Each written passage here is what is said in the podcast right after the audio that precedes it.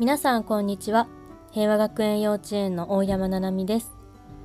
この番組は平和学園幼稚園にお子さんを通わせてくださっているお家の方々平和学園幼稚園に勤めている先生方からいただいた子育てや保育に関する悩みや質問子どもたちの育ちなどを共有する場となったらと思い開局いたしました。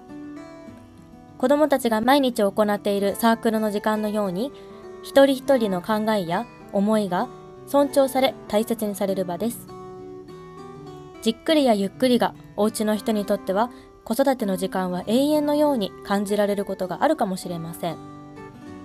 いろんなことができるようになってくれたらと願わずにはいられないことがありますね。大人だって困ることがあります。わからなくなることがあるんです。これは子供たちにとって驚きであるのと同時に一つの安心でもあるのです。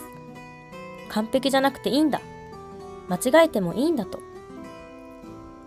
ネット社会の中で正しそうなことが流されいいねによって評価され本当に大切なことや考えなくてはいけないことは何だろうかとわからなくなることがあります。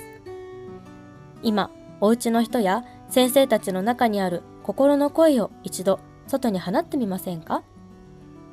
匿名で答えが欲しいこと、聞いて欲しいこと、一緒に考えて欲しいことを平和ラジオ局ではお待ちしております。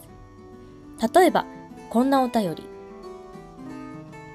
ハマスカにお住まいのラジオネーム、鳩の母さんより、子供が家に帰ってから幼稚園のことを全く話しません。どうだった？と聞いても楽しかったや忘れたの答えが返ってくることばかりです。子供に聞きすぎてしまいます。こんな時どうしたらいいですか？他にもこんなご相談が寄せられました。茅ヶ崎市にお住まいのラジオネーム先生修行中さんより子供たちで話し合うって難しいです。どんな風に保育をすると子供たちは自立していきますか？今回はご紹介だけさせていただき、順次回答していきたいと思います。皆様から寄せられたお便りをもとにお話ししていく予定です。次回は一つだけテーマを設けようと思います。次回のテーマは夏休み。夏休み中に悩んだこと、楽しかったこと、夏休みに関するお便りをお待ちしております。その他にも、日々のお悩みや先生に聞きたいこと、何でも送ってください。お便りの応募方法は、おはがきで平和学園幼稚園までお送りください。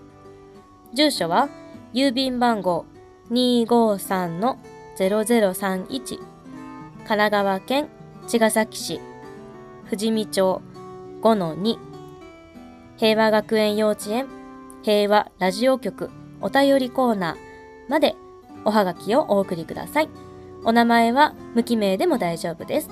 たくさんのお便りお待ちしております。今回は一つだけ私の得意分野から子供と一緒に柔軟体操をご紹介いたします。この柔軟体操は2人で行います。2人が向かい合って長座をし、相手の足の裏と足の裏を合わせます。そして手をつないだら1人ずつ順番に手を引っ張り合います。手をつなぐだけでももの後ろがかなり伸びると思いますが相手から手を引っ張られるとさらに伸びていきます。大人も一緒にやると子供たちも一緒に楽しんでできるのでぜひご一緒にやってみてください。